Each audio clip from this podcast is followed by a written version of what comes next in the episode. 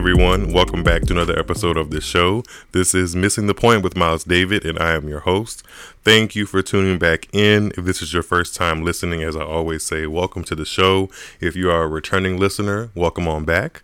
I appreciate you. Thank you for coming back and lending me your ears. If you cannot tell by the title of today's episode, we are going to be talking about everything Wimbledon 2021 in London, SW19, as the address says. the players are preparing their all white outfits. The grass is cut, the lawns are manicured, and it has been a minute since we've seen tennis of this quality on grass because the Wimbledon championships were not played in 2020 because of the COVID 19 pandemic, which is, you know, just turned all of our worlds upside down for lack of a better term for the past 18 months or so but things are starting to look like they're getting back to normal especially with this huge event on the schedule getting put close to where it normally is or right around where it normally traditionally is on the schedule in June, July in the summer. So definitely want you guys to get into the the conversation that me and a Twitter mutual of mine, a JE from the Serving It Up podcast. He has been wonderful in engaging with the podcast from the very beginning, and I really wanted to set aside some time for us to dissect and analyze this 2021 Wimbledon draw. So that is what you guys will be listening to. It is a very uh, engaging, candid, insightful, and honestly hilarious conversation that him and I had. And I'm going to link everything to his podcast and to what he has going on in the podcast description because he is definitely a a hoot for sure. And yeah, I'm gonna let the audio run you guys like I normally do. It is it's listening back to it because I've already edited it and Wimbledon starts in like 24 hours or so. It's a good one. I hope you guys strap in and whether you're listening to this in the car or as you jog or wherever you get around listening to it, it's a definitely a good episode and hopefully you enjoy it. So enough of me talking. I'm going to get us into that conversation and I'll be back on the other side to segue us out of the show and that'll be that. So enjoy guys. Oh, forgot to mention this part. Make sure you guys are interacting with the podcast on social media platforms at Missing Point Pod on Twitter, Instagram, Facebook, and Clubhouse. And also, if you guys are enjoying and want to contribute to the growth of this podcast and the community we are building, there are some links in the podcast description where you can show your support for the show in monetary ways. If you would like, I definitely would appreciate it. And I just had to throw that in there because why not? And yeah, let's get back to the episode. I'm sure you guys are interested in what we had to talk about.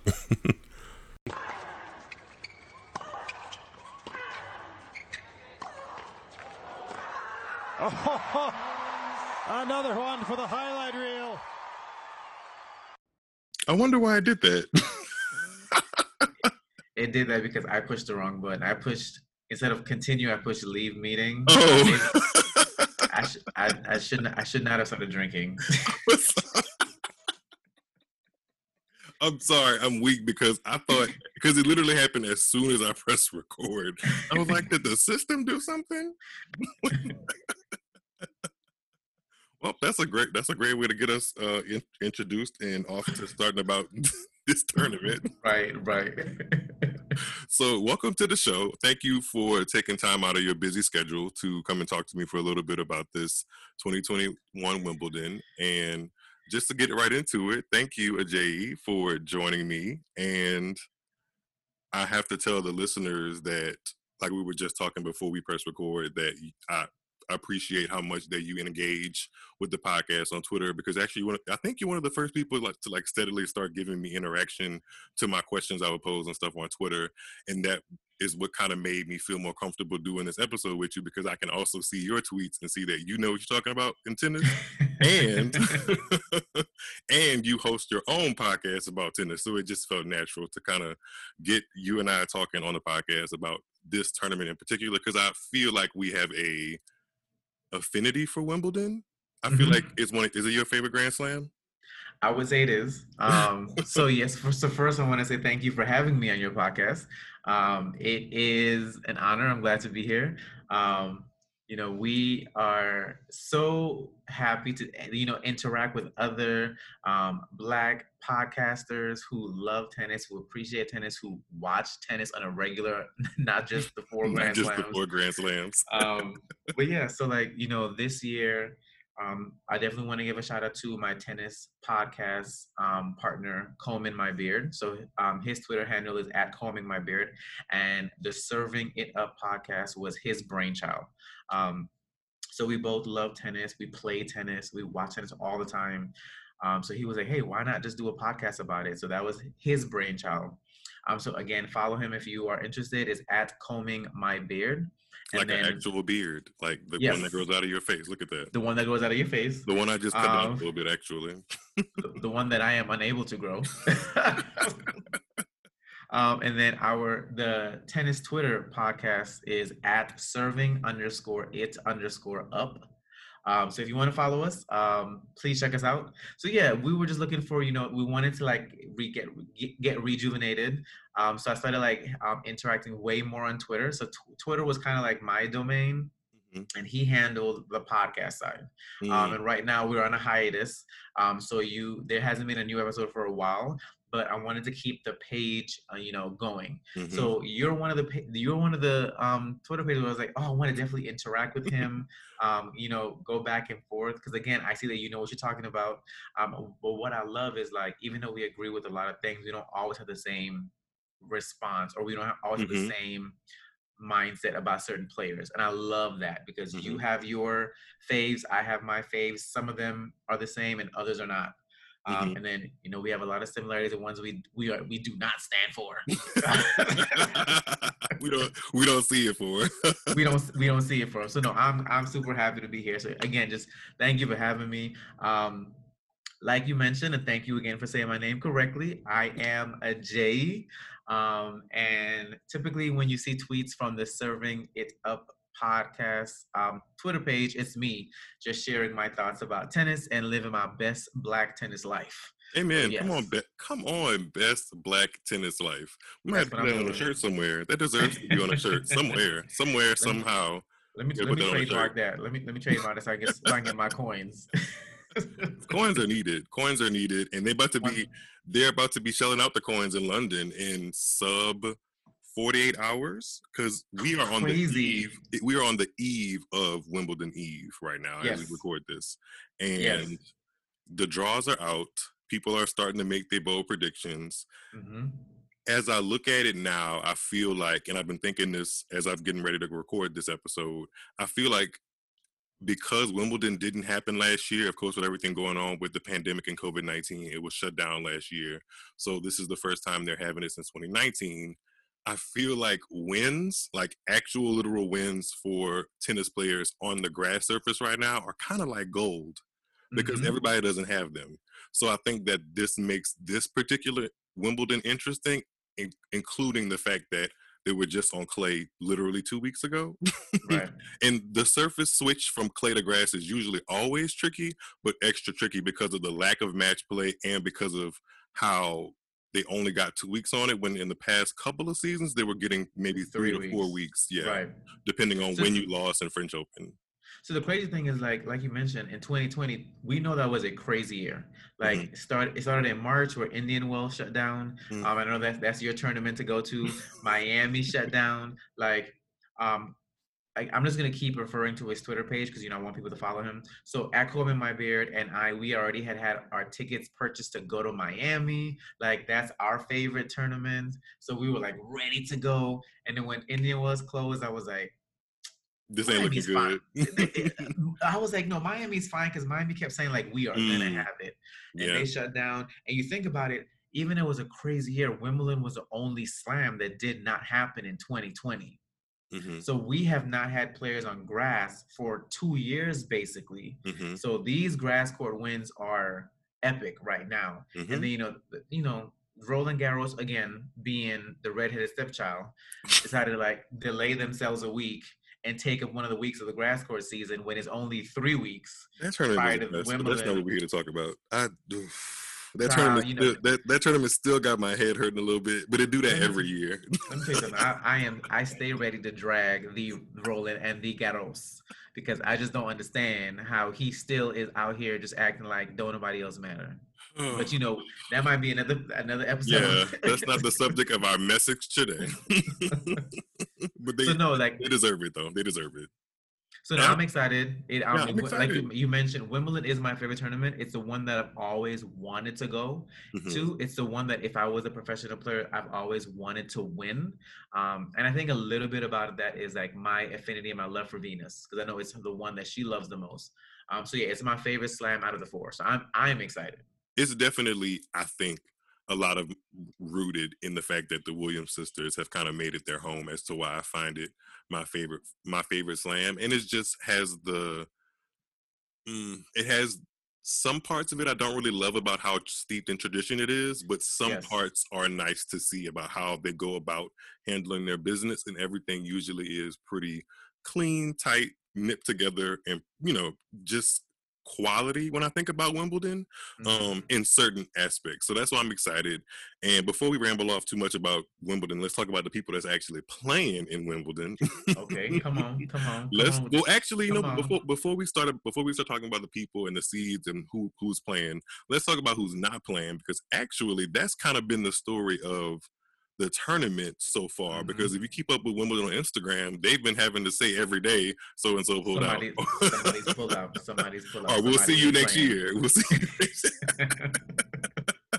uh, on the men's side, let's keep it let, let's keep it on the men's side first. So the withdrawals start from the very very top with Rafael Nadal, who Mhm. is coming off of a very interesting French Open, and I'm not sure. I think his seed would have been three or four, or he's ranked three or four in the world right now. But obviously, he would have been a factor in the tournament.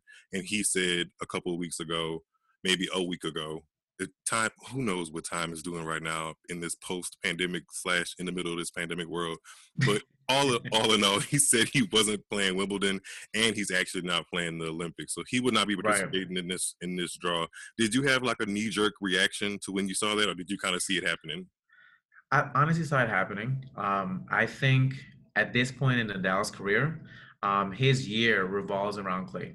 Hmm. Um, and you you were very polite in calling it an interesting French Open. it it was a disappointing French Open. Anytime Nadal plays a French Open and he does not win, it's disappointing. I don't, it doesn't matter what round. And then also to lose to Djokovic, like his nemesis on clay after he dragged him last year in the final. Um, a good drag. I think a good dragon. I I enjoy that dragging thoroughly. Um, I could I I think for me, Nadal knows that he can play on grass. He's a factor on gla- grass, but you know he's already won it twice, and I don't know if he thought his body could handle it. And I feel like he thinks his body could handle the U.S. Open more than Wimbledon, so he pulled out. Hmm. Um, him pulling out of the Olympics didn't surprise me at all. If I'm going to be honest, he's won gold in singles and in doubles. so the he's pretty only much player to do that. So boxes yeah he's set. Like his his career as far as a gold conversation is set as far as Olympics go. Mhm. Um, Federer and Djokovic haven't done either of that. So I think he's like, why why track my health? Why take the chance when I've already done that? Um, so I wasn't honestly surprised that he pulled out of Wimbledon and the Olympics. But you know, it's Nadal. Um, whenever he pulls out anything, it's going to be a big story. It's going to be something that the, the news tickers put on their you know breaking news type of thing um some more players did withdraw besides nadal another highly Mhm. ranked and highly uh, noted player that to withdraw is who you who why you why you did you know I'm gonna, you know who i'm gonna say Oh, I- oh, wish y'all could see me. Like, 'cause as soon because he about you about to talk about Thiem. Are you about to I talk about am Thiem? dominic Thiem So let me tell y'all something about my relationship with Thiem. I Thiem is the male version of Justine Henin. oh wow And let me tell you what. okay So I have been watching tennis for years. Like I started watching tennis in like 99. I saw a black girl with beads playing tennis, and that was Serena. And I was like, I don't know, black people play tennis. Let me keep watching. So I started loving the sisters then. Cut to 2003. We all know that epic French Open semifinal where Henin cheated and turned the crowd against Serena. she And I raised was- her hand and didn't say she didn't raise her And, hand then- and, and and all hell broke loose yes Henin was legitimately my third favorite player. At that point in, in time, it was Venus, Serena, and I loved Justine Henin. I loved her Oh, game. yeah i see Um, that Like her forehand, the grip that she has in her forehand that is so extreme, I had the same grip. So I started following her career, and like during my junior days, I was like, oh, if she can do it, I can do it too. Because coaches were telling me you should change your grip; it's too extreme. And I was like, look at Justine Henin. So I followed her thoroughly. When she cheated in that match, I threw her away. Mm. When I when I throw you away, it is no key. No key after that. The key is gone. It's hard. It's hard. so I have not. I threw Thiem away the year was it 2019 when, when Serena lost to Kenin, mm. and they they tried to get him out of the press room. Not Henin. She didn't lose to Henin. We we we went Sorry. from 2003 to 2018 when yes, Serena lost to no Serena. That was she 2019. Lost to Kenin. She lost to Kenin. 2019. 2019, she lost to Kenin. Yes, 2019 French Open, she lost to Kenin. And they tried to get her out the press room, and Thiem was like, "Well, who is she? She needs to wait." And it wasn't even Serena; it was the reporter trying to get him out, like the tournament. The tournament. Serena was like, "I'll take a smaller press room. I don't care." And he disrespected Serena, and I have not forgiven him since. So, just want to throw that out there. I am not the you, biggest I'm, Thiem fan. I'm not mad at that. Um. and I was a fan of him before. I for whatever reason, before. for whatever reason, I have found space to forgiving him, or my mind just does not go when I think of him. It doesn't go mm-hmm. straight to that instance. Mm-hmm. Don't know why that's like that for me, but that's kind of how we were talking about. Like we have different ex- experiences and perspectives on tennis. So I don't hate him. I actually kind of feel bad for him, especially in his trajectory. Let me double back a little bit yeah. and say that I understand how like Serena fans or just people in general could could have a takeaway from that moment and be like, mm, Dominic Thiem, mm, a little, we can do without you. Completely get that. But just as far as tennis wise, like how you were talking about just tennis with Justine Henin and stuff like he's that, talented. he's very talented and enjoyable talented. to watch. Mm-hmm. It's just that the past six months for him have been probably some of the lowest points of his career, and it doesn't get any it doesn't look any brighter with him pulling out of Wimbledon with this wrist issue that he picked right. up like last week. So it is so crazy to me that like as a tennis player, you do all of this work and you achieve your goal, and it sends you into this like it kind of put him in a dark place. Like he won the U.S. It wasn't immediately achieved. It wasn't no, immediate, but it happened. Yeah, it happened. Like he was like the expectations. Like, and I, I, he said something in an interview that was so interesting to me. He was like, I worked my whole career to achieve this, and then I achieved it. I don't know what else to do. Like he's like, I don't know where to go from here. And you know, as professional athletes, you t- well, you know, win another one, win more. But he was like, I did what I came to do. What do I do now? And he's kind of been struggling getting that motivation back. And you know that yeah, this wrist injury is not the best. Mm-hmm. Um, I think it's good that he pulled out. I think it's good that this happened in hindsight because I think he needs to just focus on. Come on, hindsight. I love that word. you know, um, I think he needs to focus on defending the U.S. Open because to me, he also wasn't a favorite at Wimbledon, anyways. Yeah, um, it was never going to be his best surface. No. Nobody really saw him as a threat to win, even if he was going to be in the draw. No shade to Dominic Thiem. No, it's just no that. Shade. Yeah, I mean, it just is what it is health health and prosperity to him because I do like having him in the mix of tennis because right. he's one of the ones that can actually when it's time to match up with Rafa Nadal, Novak Djokovic, Roger Federer, uh, any of the big guys, the, they take Dominic Thiem seriously and the matches usually are pretty good to watch in my opinion. Right. Definitely um, agree. So that's those are the two main names that are not going to be playing. A couple Bobs and Ends. Uh, Stan Wawrinka also won't be playing. Uh, David a favorite of mine. Uh, he's a he's a favorite of yours, Stan Wawrinka. A, a, secret favorite of mine. I do love Wawrinka. Um, I love his game. I love his power. Mm-hmm. Um, but I mean, again, he's been struggling with his form. But like, just he he's a secret favorite of mine. I, I appreciate Stan Wawrinka, and I appreciate. I feel like I'm going to appreciate him even more this is not to sound morbid, but when like he calls time on his career, what he's been able to do amidst who mm he's been playing with, exactly, very, very. It's it's going to be easy to appreciate him and exactly. Andy Murray are yes. going to be kind of in that same boat. But Andy Murray is playing in this draw. Um, mm-hmm. So let's get into people who are actually playing because we talked enough about people that have withdrawn already. so the very number one at the very top of the draw for Wimbledon 2021 we have the world number one's player, Novak Djokovic. Your fave. I'm here to talk about it. Let's get is into he, it. Is he really my fave? Is that what we're going to start off this uh, episode talking about? Mm, that's that's that's that's that's what we, that's how we're gonna start. You know, I feel I feel I feel in your spirit of spirits that you just love him. Oh my God. I just, I'm working on it. And I, I remember we, we, we, were texting maybe yesterday or something, and I kind of gave you the analogy of how I feel about Novak Djokovic currently.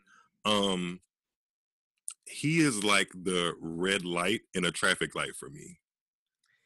I I am very much so aware of him mm-hmm. and I mm-hmm. respect him. I know mm-hmm. I know what he's there and I know what his purpose is for.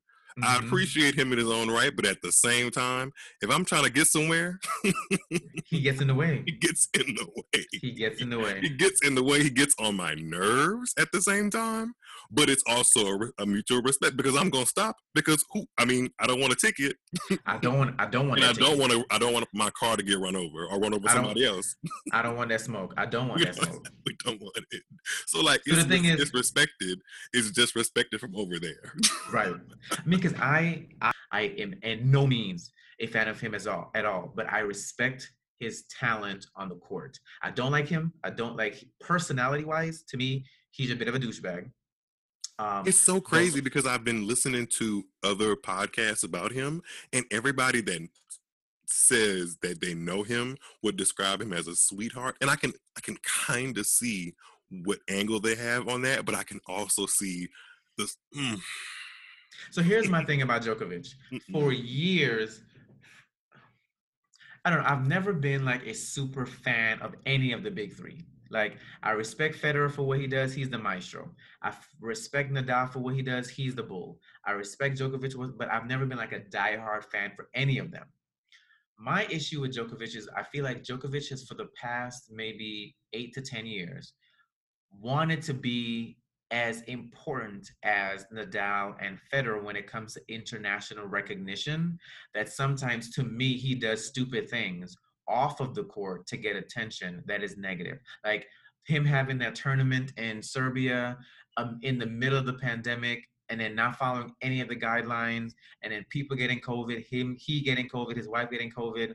Like he said some very disrespectful things. This whole what is this club they're trying to form against AT this a, the ATP this little this like PTPA? I, it, what, I hate to, I, I, I, hate to give I him credit. The, the, the, ABC club. I'm I do not know what it is. Like I don't, I don't know what it is. I, so like he just he just it's to starting me he just to get does. Wings. It's starting to get wings. That little and I'm not doing. I'm not gonna say I'm not gonna say it's a bad idea. Mm-hmm. And I know sometimes good ideas start off as bad because they're not well thought through. Like mm. it was just thrown out there mm. without to to me without any rhyme or reason of what they wanted to do. So like, I'm not the biggest fan of him, but I cannot deny that the man is talented. And I've been honestly, I've been saying this for years. Um, and at, at My Beard knows I've been saying this for years that he was going to end with the most slams. Um, and I've been saying it for years that Serena needs to let that stress of 24 from Margaret Court go because, because people not worried about that. But yeah. not even not only are people not worried about that, I think she needs to be worried about Djokovic because I've been saying for years, mm. Djokovic is coming for Nadal, he's coming for Federer, and he's coming for Serena because he is what 34 and mm-hmm. still a favorite in every slam. Like in Nadal is a favorite at Nadal is a favorite at the French, and then he is respected at the others. Mm-hmm. Djokovic is a legitimate favorite at every slam. That's crazy he I've been saying it for years that he's gonna end his career with the most slams. On the men's side, I just hope he doesn't pass Serena. Oh my god. He is. I he is. Unless he gets injured tomorrow. Like unless you were unless unless you were making an announcement today on your podcast that you were about to go find a way to injure Djokovic. I'm not gonna find your heart in him. Mm-mm, I'm not gonna put that out in the atmosphere. You're not gonna do it. You're not gonna do not, it. I, I, told you I respect him. I don't want that smoke. I don't want the smoke. I just basically what I'm gonna have to do, and what I was thinking about when you were speaking to me just now is how I'm I'm gonna have to just swallow this one. I You're just have to. I'm, I'm, gonna have to swallow it. You're and, have to. And that's this is gonna be that because Djokovic is gonna be the player. It, it looks like I, I, don't want to be the person that be like that that cuts him off at the knees and thinks that he's not going to be a good player just because I don't personally care for his personality or his game style, but I have to respect what he's literally doing on the court. So, and here's the thing about me I am a very, oh, I try my best to be a very unbiased tennis fan. I try my even best too, I don't, but it's hard. Even if I don't like you, it is hard. Even if. I don't like you, it doesn't mean I won't drag you or say, sh- say shady stuff. But I still will respect your ability because I made I said I tweeted during the French Open if Djokovic wins the French Open, the conversation about GOAT on the men's side has to change. I don't like it, but I, I said if Djokovic wins the, the French this Open, this ain't the Djokovic podcast. This ain't. This ain't you, you, you know what? Let me let me sip on my water because you're right. let me let me let me stop because I'm I'm here singing his praise like I'm a stand. Job because I he's the number one seed, and in all likelihood, yes. he will probably be holding the trophy for a third consecutive time because he is the 2018 and 2019 champion. He comes in here with a boatload of confidence. He right. just made a doubles final, even though he pulled out of the final because his partner allegedly had a foot injury in Mallorca, mm-hmm. and he has the track record on grass. And like I just referenced, the doubles final, he's been getting those right. golden match wins, even albeit on doubles on the doubles court. He's been having practice currently on grass in 2021. So looking at his I don't draw, want him to win. I don't want I mean, him to win, but looking at his draw, I looking mean, at his draw, and and and and again with the respect thing, a number one seed in in a in a Grand Slam tournament for all intents and purposes deserves should have a good draw. Yeah, should have a good draw. They don't always do that to Serena when she was number one seed. We're not gonna talk about that today. That's, we can talk about it if you want to, but you know, Mm-mm, maybe not, not today. today. Okay. Not today, because because you and I both know when she was number one seed. I was actually just watching on her old Wimbledon uh, videos, and she had to go through Venus, Azarenka, Sharapova, and Muguruza. But we ain't gonna talk. We not gonna when, when Serena was when Serena was the number one seed at Grand Slam, she would have to play the number two seed in the first round. Okay, I, so, it made me upset. I got I got so tired of it. so, so, I'm dead. But uh, back to Djokovic and his cakewalk of a draw. He opens with a person that is flying the British flag in Jack Draper, John Draper. I'm looking Jack at Draper. it. Jack. oh, Jack. Oh, I thought you said Mouratoglou. I was like, he he in the Mouratoglou Academy Academy too. Sorry, everybody in the Mouratoglou. Everybody. Everybody be at everybody Jesus. be at Mouratoglou. but if you if you look at Djokovic's draw just on paper, there are really no names that pop out that look no. like he would get any trouble. The, when the highest seed next to you in your second of the draw is Monfils, Monfils has been looking. Ooh, I don't want to. Do that, you said raggedy. I said it. I said it. Raggedy. he been looking at food. I'm not not a mon who. looking like a monsoon. Up, not a, not Monfils. I'm food. And I and, and I, I just I feel bad for the guy too, um, because he was finally just getting the strides of stuff before this pandemic came and reaped his ugly head. He was mm-hmm. like, when was the last time he, he had, won, he had like, won like two tournaments? Yeah, yeah, exactly, like, exactly. And almost won and almost beat Djokovic in the next tournament he played. Had match had match mm-hmm. points. So like yep. he his he was getting his tennis game together, and it's just when he came back, it wasn't the same. Mm-hmm. So he's the number 13 seed, Monfils is, and he opens up with uh, Australian qualifier O'Connell. At I this rate, yeah, at this rate, everybody can uh, possibly get a win over Monfils. Hate to say that, right. and I do think um, if he doesn't start to find some kind of confidence or joy in the game, which I think he will, especially as we see more tournaments start to say that they're going to have full stands like the U.S. Open later on, and we know how a a, a, um a stadium or fan interaction can kind of energize him. Hopefully right. that happens because I don't want to see his career kind of do what it's doing now. That's kind of sad, but at the current moment, not would not be surprised if he you know loses early in this tournament because grass is right. also not his favorite surface and he doesn't have the confidence. So you know silently pulling for him, just realistically, it doesn't look great for him, especially if he's in the same section as Novak Djokovic. So I fully intend for, or I fully expect for Novak Djokovic to get through his section onto that quarterfinal to mm-hmm. possibly face Alexander Rublev. Yes, I would be interested wait, in how did, Rublev. Did you, give, did, did you give him a whole new, new first name? Isn't name Alexander? Not a whole new first name. Andre Andre Rublev. Andre Rublev.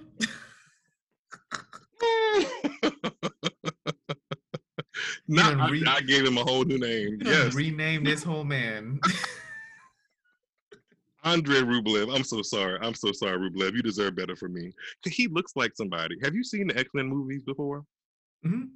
Do you know when it went to first class and it was the guy that had the um the he had the ability to have um sound waves from his throat? Yes, yes. Don't he look like Rublev? Yes, yes. I know I'm not crazy. I, there's um, somebody out there who's listening to this. Look up the cast of that movie X Men First Class and find the actor, the actor's name, and then that's who Rublev looks like. Do a side by side and send it to me. but in so yes, Rublev So is in the section underneath. Uh, Ru- Mhm. Andre Rublev is in the section right underneath Novak Djokovic. I have him penciled in to reach that quarterfinal as well. What about you in that section right underneath uh, Djokovic? Now I do have it pen- penciled into the quarters as well. Um, Okay. To me, he's a bit of a toss-up because I Mm. think Ru- Rublev has game, he has talent, he's been playing well all year, honestly. But if you think about it, he came into the clay season as one of the favorites and lost in the first round of the French Open. So He got I a tough him- draw. I will say that. He, He got a tough draw. He He, got Lennart Struff, who's also now Jan Lennart Struff has a tough draw, but we'll get we'll get to him.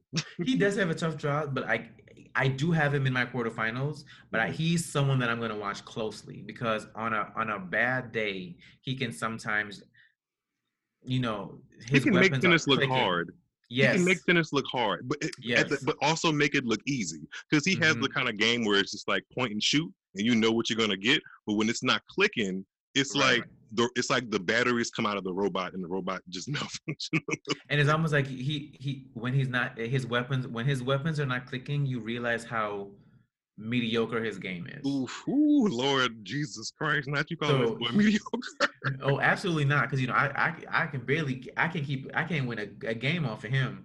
But I mean, I'm yeah, just thinking I about would like through the him in a grass season. no, through the grass season, I just feel like I think he has he has what it takes. So I do have him penciled. He did make the final of Halle. He lost to Ugo Humbe- Humbert, who we'll But get you to in this podcast. but in, in that in that match, you saw when things are not clicking, how ordinary he can look. Um, so you, you have I call him it? I call him mediocre and ordinary. ordinary. Jesus Christ. Let me get off. Let me get off Rublev. in the top quarter, I have I do have Djokovic and Rublev. Yes. So we, he, he's good enough, good enough to get through his section. The other Yes. highest seed in his section is Diego Schwartzman. Schwartzman, although I do enjoy watching Schwartzman play, Me he, too. he is a feisty character. He plays Benoit Paire in the first round. I probably would, if I'm if I'm sitting down not doing anything, I might put that match on my Tennis Channel Plus and have it playing on my iPad or something, just for I won't. entertainment value. Just for I won't. I can't. I can't with Benoit Paire right now. I can't. I know I, I completely I, I I said those sentiments. Also, I, I skipped over him in this section. Is the 19 seed Jannik Sinner from Italy. Um, I, I yes. A, another person. He's only 19. He's a 19 seed, so he's been having a really good season for the lack of experience he has. I just don't have him penciled in to get past Rublev or cause any No. major threats because he's kind of like he's not. He's in a way he's cooled off a little bit because he had He some has. he has he had some wiggle room when Djokovic, Nadal, and Roger really weren't on the scene like that. But since Mhm. they've worked their way back into the tournaments, and he's faced Djokovic and Nadal a couple times, they've still proven he's proven himself to still have things to work on, which is not a bad thing because he's 19. Because he did a good, like he, he got to the finals of Miami, Mhm. but you can tell at 19, he's one of the 19 year olds that still reveres the big three. Like he looks at them like, oh, I can't beat them. But child, they be Um, practicing with him every week. Uh, But sometimes I don't know if that practicing with every week it really helps the younger player Hmm. because because then you're way. giving you're giving the more developed and more advanced player tips into your game. Hmm. So I don't even I don't know if that benefits him, but yeah, I, I do have him penciled in to make a good run. I just don't think he's gonna get past um Rublev. But I, I, he's one of my secret faves to, to keep an eye on. And he Okay. plays Fucsovics. How do you that in the first round? Uh, You know, I just want to say that because to shout out like uh was it tennis tennis and locks? She that's her favorite player. She thinks he is Oh, so on attractive. Twitter, tennis and locks. Shout out to tennis So and locks. so every time every time he plays, I tweet I tweet her. So shout her out. Like he um Sinner plays her favorite play in the first round. He gonna lose, Okay. but you know. I'm, I'm dead. I'm dead. That should be a tough little match. Again, another little popcorn match that I wouldn't mind putting up on my iPad. Um, but it probably won't make uh, center court first uh, or court number one scheduling. So moving on to the other top four seed, number three seed, Tsitsipas. We're in his section of the draw, and I'm going to post. I'm probably going to say this again. I'm going to post the draw so everybody listening can follow along. So number three seed, Stefano Tsitsipas. He comes in off of confidence of making the final in the French Open. Person, Ooh. personal, personal um stuff aside, I think he should carry, and I say personal stuff aside because he announced the day of the final his grandmother passed. Um, but he Mhm. seems to be.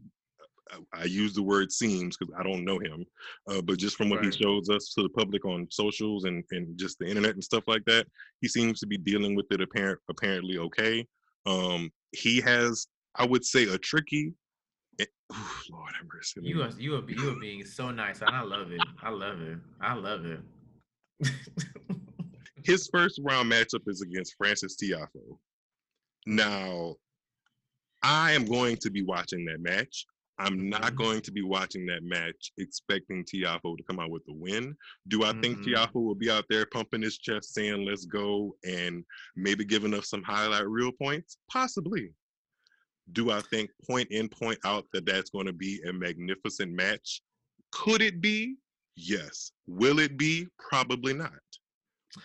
Hmm, so And I'm giving Tiafoe a I'm lot. giving Tiafoe. Jesus Christ. I'm giving Tiafoe credit because he did. Oh Lord, maybe I'm giving him too much credit.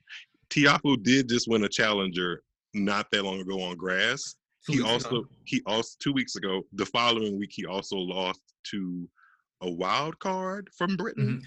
But he won. He won two matches and was in a seven-match grass court win streak, which is challenger or not. You know, it, he won those matches. He showed Mhm. up and he And like we said won. earlier, grass court wins gold. our grass court Mhm. wins. Mhm. So, hey, so a couple of things that I might I might not agree on. Um, so Tsitsipas, I will be honest. Is Tsitsipas a pick of mine to make the quarters? Yes. Mhm. I picked him out of the talent and what he's capable of doing, but I, I'm a little nervous to see how he's going to rebound off of that French Open Mhm. because you said it was like you know a good French Open run. It was great, his first Grand Slam final, but how is he going to rebound emotionally from that two sets to love lead? That's hard. You know, when me and Second Serves talked about the French Open, hmm if you haven't gone back to listen to the episode, you should. I don't know if I touched on this, but he shouldn't have the same kind of two set guilt that Alexander Zverev had at the US Open because he lost to Djokovic. Like history is going history shouldn't be too harsh on him on that one. Right. Because Djokovic, like we said earlier, is probably going to end up with the most Grand Slams. So it'll probably just be a footnote in people talking about Tsitsipas being an eventual Grand Slam champion that he lost Mhm. his first one to Novak Djokovic, which is not like that's you know like it's Novak Right. Djokovic. So whatever, I think he'll be fine. I'm I, I hope he is because I I like I I genuinely like Tsitsipas's game. I think he's Mhm. super talented. He's clearly I just been want one of the cut his standout hair. players this year. Not I just want him to cut his hair. I've, I probably have, I probably have said that on my podcast a couple times. I want him to cut his hair. 'Cause Dang, not his whole. Hair. You know how Roger Federer hair? cut his hair and all the stuff started happening with him in his life. He, he also took that horrible blonde dye job out. That helped too. Well, I think I think Tsitsipas is naturally a little. well, no, I'm talking about Federer. Federer had that horrible blonde. Oh yeah, but I mean, it was the yes. '80s and '90s or or whatever, you know. But I, Did I you think take Federer back to the 80s? he, that's when he was born, wasn't he? He is an '80s baby. I'm not reaching. You're, you're right. He He is an 80s baby. He's turning 40 in a couple of weeks. But no, I I think Tsitsipas will get through. Um, I think Tiafoe Tiafoe has been somebody that has been very frustrating for me as a fan throughout his Yeah. career because Yeah. I also followed him throughout his junior career, Mm. and I'm Oh, going to be very honest. I don't. Yes. I'm. I'm. I don't typically follow people through their, their junior careers, but when I see a young black player who is showing out, like I followed Tiafoe, I followed Young, I followed Monfils, I followed Felix. Like I knew Felix before Felix was Felix. Like I followed him through it, and Tiafoe has talent, but it just has not translated to the pro tour. I think Tiafoe. I've said this before. I said it in the clubhouse episode that you invited me to. He reminds me. He is a young Monfils. He is more about the flash in the pan and not about being consistent. I think Tiafoe has not focused enough on improving his game. He has no big weapons. Um, he just en- enjoy playing big points here and there and running around, bouncing around, and being all juicy on the court. Um, Not juicy. I said what I said. We see how Tiafoe can like just go out of matches. Um, so I think that's gonna be a very straightforward. If if Tia if Tsitsipas is emotionally together, that'll be a straightforward win for him. you don't think it'll go five sets? Hell no. You know what? In the interest of time, I'm gonna keep it pushing because he's in a section of the draw that Tsitsipas, I believe he should get through to make a quarterfinal. The men's side, honestly, you could honestly just put a seed next to a seed Yes, and kind of Yes. expect the higher seed to win. to win. Seven times out of ten, eight times out of ten on the men's side. You're, So you're right. we, we honestly have spent too much time talking to them. you're right. We are um, giving him too much of energy. So yeah. uh, humping down, not humping down, jumping down. Shapovalov is in that section. I am gonna give. I'm giving grace to the Canadians. Shout out to Felix, who you just mentioned. Shapovalov and and Felix. I think they really should enjoy the grass court tennis. Maybe not now in their career.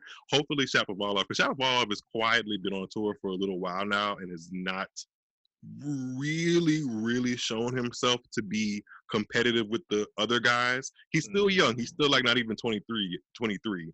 I, I, I want to see some strides in him, and I think the athleticism in he, Shapo, and Felix should prove well on grass. And they have grass court wins coming in. Mm-hmm. Shapo has a tricky opening round match against Kohlschreiber, but he's in a section that also includes Andy Murray. They could possibly meet in the third round. The highest seed there is Bautista Agut, who was a 2018, I believe, Roland, uh, Roland Garros, Wimbledon semifinalist, and he plays really, really flat. I'm, I, I pencil Shapovalov to get through. Maybe more heart than head, hopefully I'm right. We I probably won't be though. I I went out on a limb, and for the first time, I I'm gonna be all in on the Canadians, and I penciled Shapovalov and Felix into the quarterfinals. I think this is gonna be their grand the grand slam when they make a quarterfinal run. So normally I don't pick Shapovalov. He's never on my fantasy list, but for some reason I I looked at the draw and I was like, I think this could be where he might sneak through. Um, so I I agree. I have him in the quarters as well. Okay, I, I'm, we can touch and agree on that one. How about that? The bottom half of the draw. Let's start at the very, very bottom with the number two seed Medvedev. He has a very interesting first round match because he just lost to this player that we mentioned earlier, Jan Lennart Struff. Mhm. They played an interesting matchup in Halle a couple weeks ago on grass. Struff got the better of him, but Medvedev has also come back and he just won a title today, as we're like as we recorded this today earlier. He won in Mallorca over Sam Querrey. Thank God he won that match because Okay, so it's not just me. good run for Sam Querrey. Shout out to you. Shout out to everybody. I'm glad you had fun, but I'm also glad Medvedev beat him in straight sets to win that title. Me too. and all things considered, Medvedev has a decent run. He, he he hasn't shown himself to be a grass court player, but I think Medvedev is trying to become an all court player because he sees how close he is to getting to number one. He's trying to really get his stuff together and get his name on one of these Grand Slam plates. Not saying it's going to be this one, but I also would not be shocked if we see him in the final week. And I think also we have to realize that Medvedev is not the same player he was the last time Wimbledon was happening. In 2019, Medvedev was nowhere near the player he is today. His confidence is skyrocketing. He wants to prove he is not just he is kind of like the female version of Osaka. Where he Mm. people people only see him as a threat on hard court. Mm. And I think he's trying to change that narrative. Like, and even with him making his first run to the quarterfinals at, Roland Garros, His he first wins. a- and I love how he trolls himself. Like after he does. won his first one at the French Open, he was like, "I'm gonna win streak at the French Open." Like I love how he trolls himself. But like to me, him that first loss against Struff was telling, but also it's somebody who is not comfortable on grass, playing their first match on grass in two years. He came Mm. back to Mallorca, took a last minute wild card, number one seed, won the title. So to me, I don't, I don't see anyone stopping him, and it. I am a little biased because he's a secret fave of mine because I love again how he doesn't it. take he does he doesn't take himself too seriously. Mhm. Um, so I don't see him at anybody stopping him. And I, out, mm, if, If somebody's gets to stop Djokovic, I would love for it to be him. if he gets to the quarterfinals and plays Roger Federer, this is assuming because that that's who would that's the slated quarterfinals. Roger Federer is the number six, Six seed, and if, and if seeds held, that's who they would meet in the quarterfinal. I would be interested to watch it, but that would also require Roger Federer to be playing well. and we haven't talked about him at all yet. And which is fine with me. oh, Jesus Christ, I we have talked about Roger. We talked about respecting him. Well, we talked about yeah, the big three. we, we, do, we, we respect him. You know, I I love I, I love throwing around the subtle shade. Yeah, I'm nothing wrong with subtle shade. We love subtle shade here at this podcast. I, But no, he he is he is a big favorite favorite of mine. I do want him to stop Djokovic. Like I would love to see him in the Yes. finals of Wimbledon. Um, and if Djokovic gets to, which I feel like the top half is based on his level, is pretty just open for Djokovic Djokovic to run through. I would love for Medvedev to win his first slam here. So he is he is my secret dark horse to win the whole thing. Um, but he's definitely my quarterfinal pick.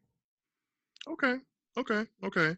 And then, do you think Roger Federer is going to hold his seed and get to the quarterfinal? Because his section of the draw includes Cam Norrie, and Cam Norrie is a secret one for me that's been playing well. And I, if Sam, if Sam, if Cam Norrie gets to the projected third round that he's, he's supposed to to play Roger Federer, and they put that on a show court because he's a Brit, which they probably will. hmm If that becomes physical, I don't know how Roger Federer's body is going to react. It reacted well in that fourth round Ooh. match with Dominic Is Koepfer. Is that shit? Because he pulled out a Fre- the French Open. Yeah, body- yeah. It's just me. It's, it's realistic. It's me being Mhm. realistic. Like, in also using his words, not against him, but taking his words in consideration. He he doesn't feel that confident. He he doesn't come off that he feels super confident in his body to go five sets. The Dominik Koepfer match wasn't five sets; it was four sets. Had it gone to five sets, we might have seen the the I guess the what, what, what word am I reaching for here? We would have seen the reality of what I'm trying to trying to discuss. Right, It's like his right. body breaking down on him. That's kind of why he pulled out the next round because he probably thought that in his head, like, "Ooh, child, I can't keep up with these boys anymore." So Grass gives him an advantage because he's comfortable there, and the points are traditionally, even though that damn grass is sometimes slower than clay. Um, especially once they chew it up in the back in like the back seven feet of the court or whatever. Right. And you're playing on dirt essentially. Um, here's here's here's a weird thing, and here's what I don't want to have happen. I do have Federer penciled in as the other quarterfinalist in this section, out of respect for his name, out of his respect for his history at Wimbledon, and the fact that he has timed his, this comeback to be ready for Wimbledon. But I am a little slick nervous about Samantha Querrey coming through that section. I'm a little.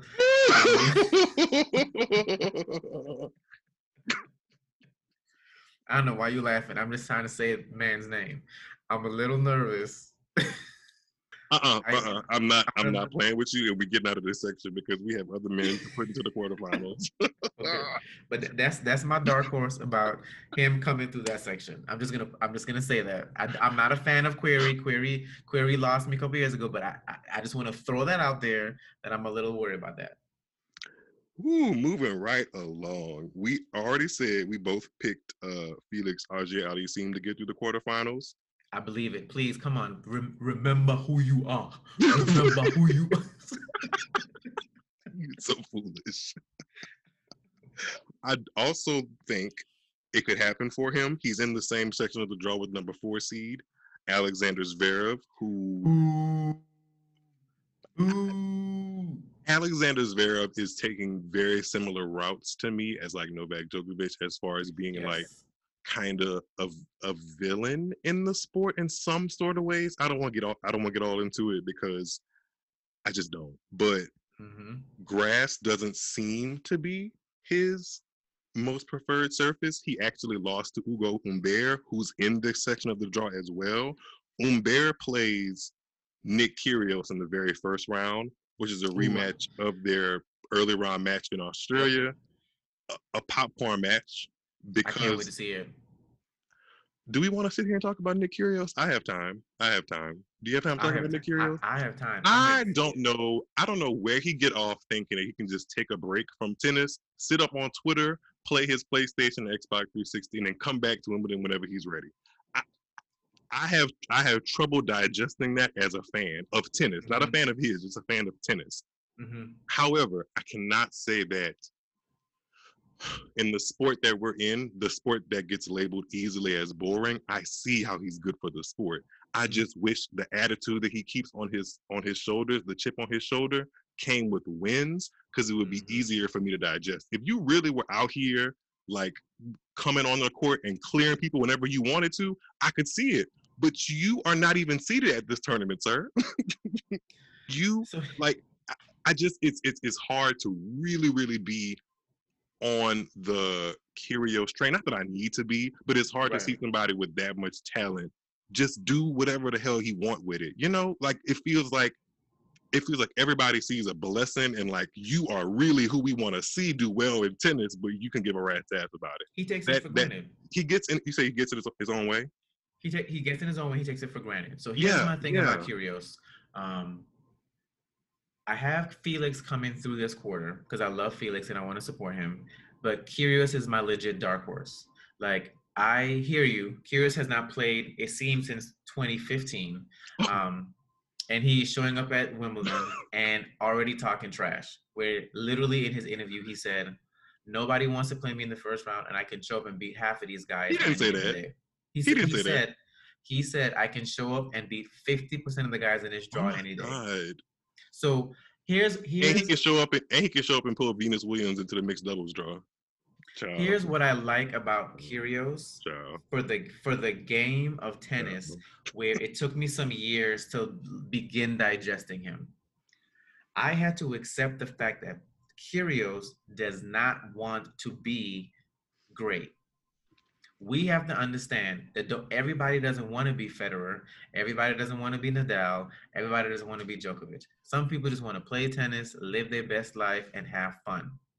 Kyrgios has the talent where if he had the focus of the big three, let me tell you who wouldn't be at 2020 and 19. The big three. Oh, he eh, for somebody that came on the scene in 2014, he's had enough opportunity to create Yes. drama and stop them Yes. if he wanted to. He he's he's played them. like yes, and he and he has a winning record over Djokovic. Mhm. He's he's beaten all of them. He to me, him if him and a healthy Del Potro Oof. would have stopped the big three from all of the slams that they have. I was just watching a Del Potro match, and I think he was playing the semifinals of Wimbledon, and he was playing Djokovic, and I'm just like, man, if this guy just had health on his side, because he he has the focus and the drive. He has he has the focus. you can see the heart he has to be a champion. It's just he's gotten bitten by the injury bug too many times. over and over. If that But with wasn't the case, Kyrgios, if that wasn't the case, he'd be having a, he would definitely be having multiple slams. multiple And he's slams. not he's not in this draw, unfortunately, either one. But I think-.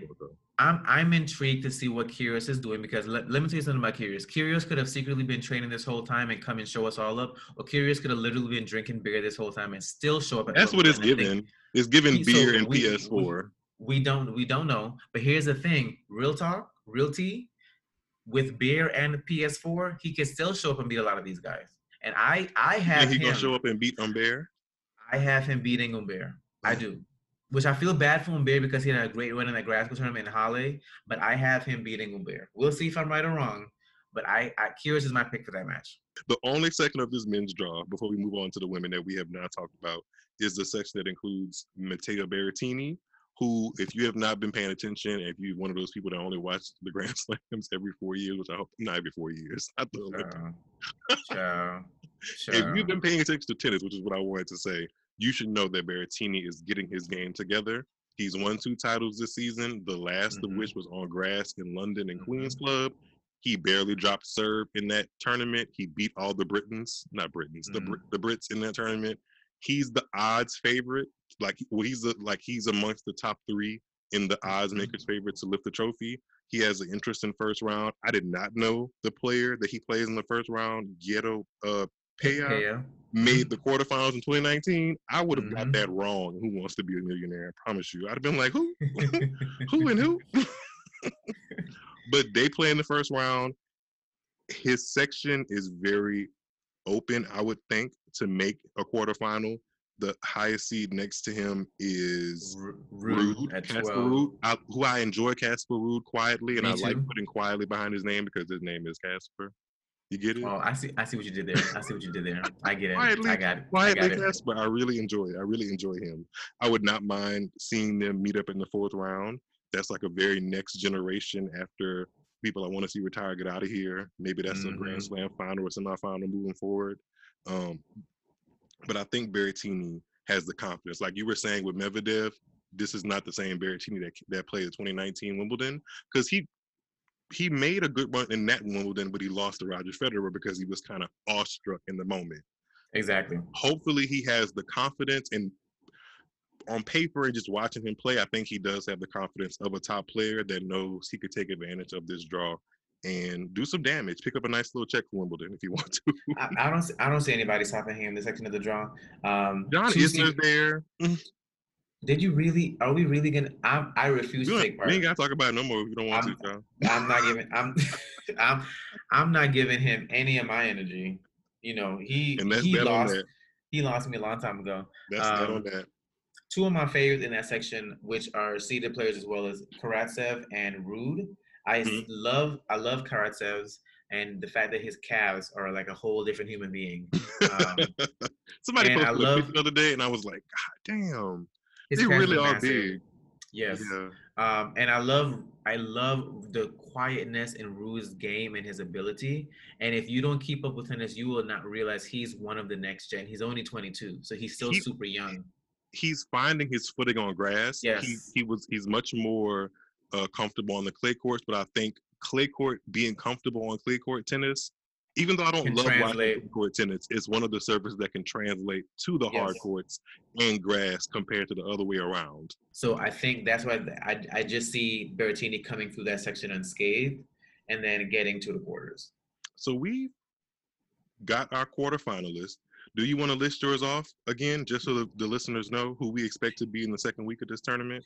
Because Yeah. we're going to talk about the finals. Because So yeah, so for me, in the top half, I have Djokovic facing Federer, Okay. Tsitsipas facing facing Shapovalov, which is a, a this is me going out on a limb with Shap, Shapo. Um, Berrettini facing Felix. Me, Felix, remember who you are. Um, and then, and then Federer facing Medvedev. Only Okay. because Federer, Federer, respecting Federer for his history, but I wouldn't be surprised if Querrey comes through that section. you giving Querrey a lot. I'm gonna give my quarterfinalists, and they are in the in the uh, way that the brackets and the draw have shown themselves to be. I got Djokovic facing Rublev. Mhm. I have Tsitsipas facing Shapovalov. I have Berrettini facing Auger Aliassime, and I have Cam Norrie facing Medvedev. Come I on, think, Cam Norrie for the upset. yeah, I think I'm confident with that.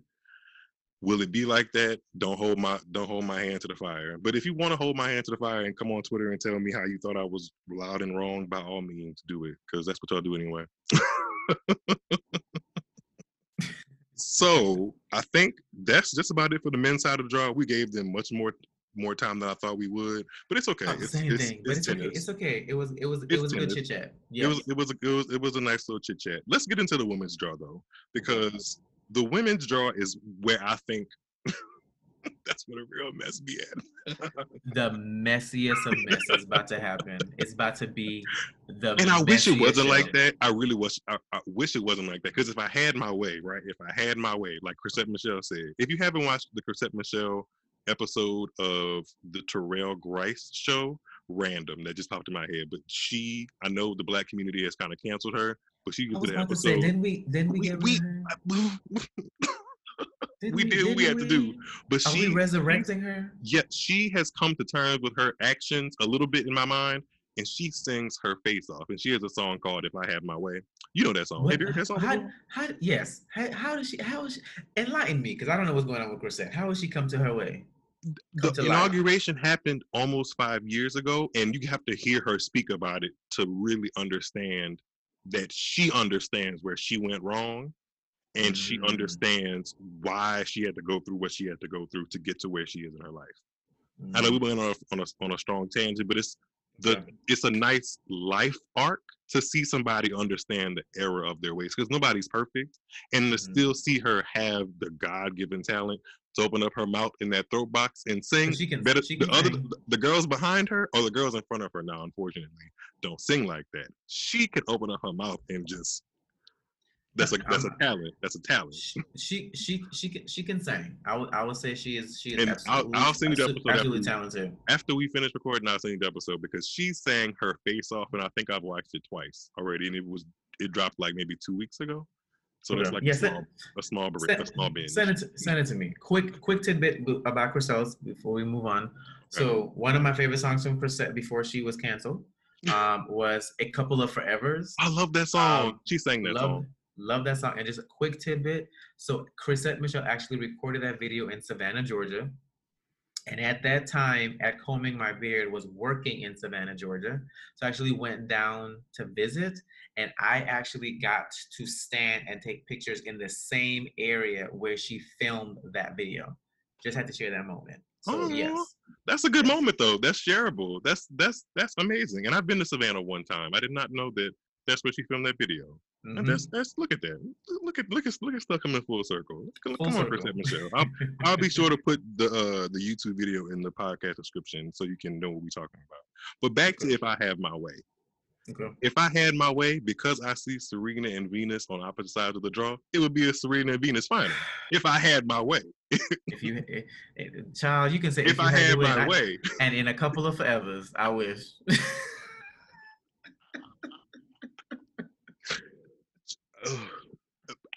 if that were to happen, one match at a time, baby, baby, one match you you time. give you you give Well, too I mean, I'm giving a lot. One You're giving a no, lot. one one serve at a time.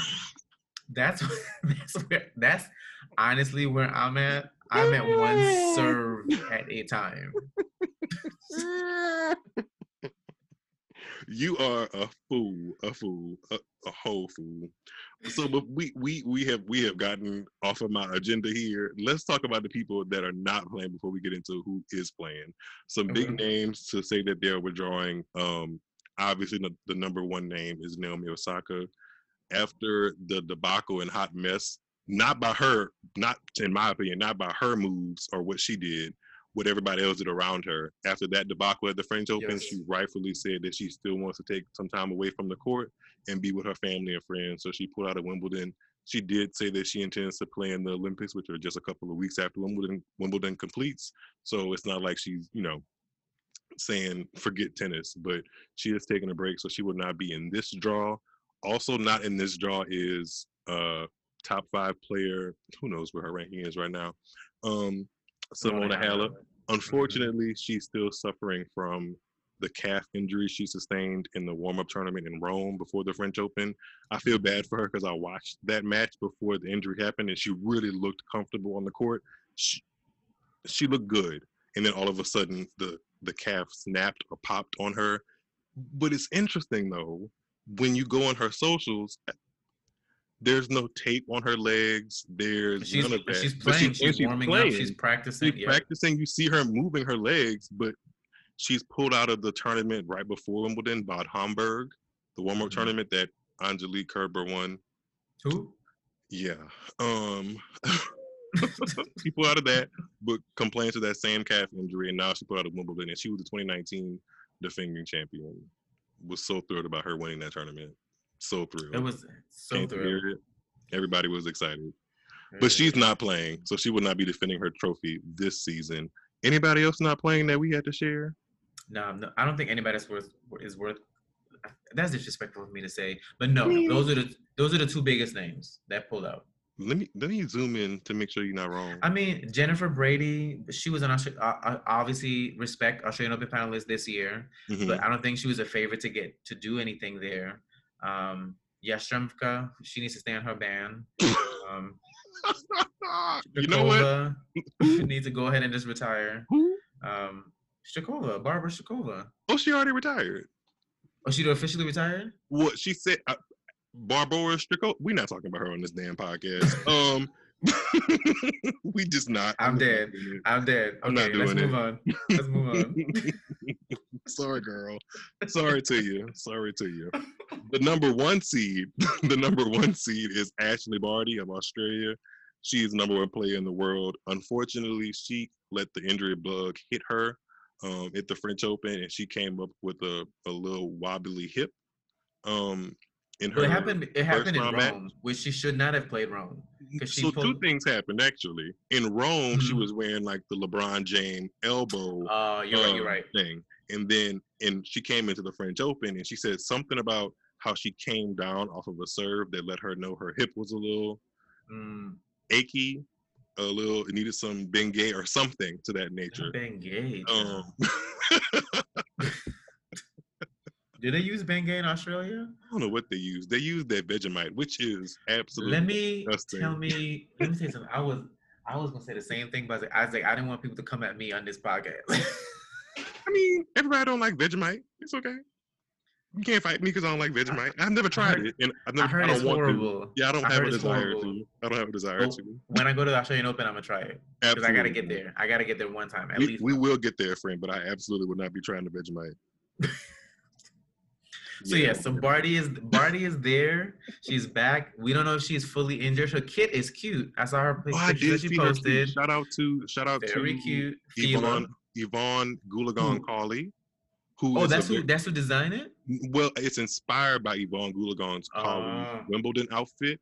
And Yvonne Goolagong Cawley is kind of like a to know her name, you really gotta be a fan Of tennis. into- yeah, fan of tennis and really be into the historical context of it. Um, Because to me, she's the greatest Australian tennis player to come out of Australia. yeah, I don't, she's, know, I, don't, I don't know the other. I don't know the other girl. What other girl?